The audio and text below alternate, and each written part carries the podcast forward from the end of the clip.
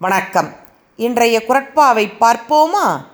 செல்விக்கு முதல் மதிப்பெண் பெற்ற ராணியைக் கண்டால் பொறாமை. விளையாட்டுப் போட்டியில் வென்ற லட்சுமியைக் கண்டால் பொறாமை. நன்றாக பாடும் நளினியைக் கண்டால் பொறாமை. தன்னை விட யார் சிறப்பாக இருப்பதாக நினைத்தாலும் அவர்கள் மீது பொறாமைப்படுவாள்.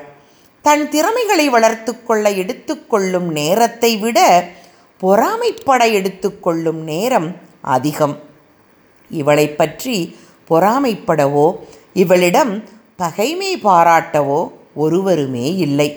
ஆனாலும் நல்ல மரத்தில் உள்ள கரையான் மரத்தை தின்று கொள்வது போல் அவளிடம் உள்ள பொறாமை குணமே பகைவர் இல்லாவிட்டாலும் அவளை அழிக்க போதுமானதாக இருந்தது.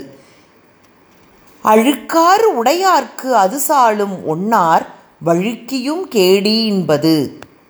அழுக்காறு உடையார்க்கு அது சாலும் ஒன்னார் வழுக்கியும் கேடு ஈன்பது. நன்றி.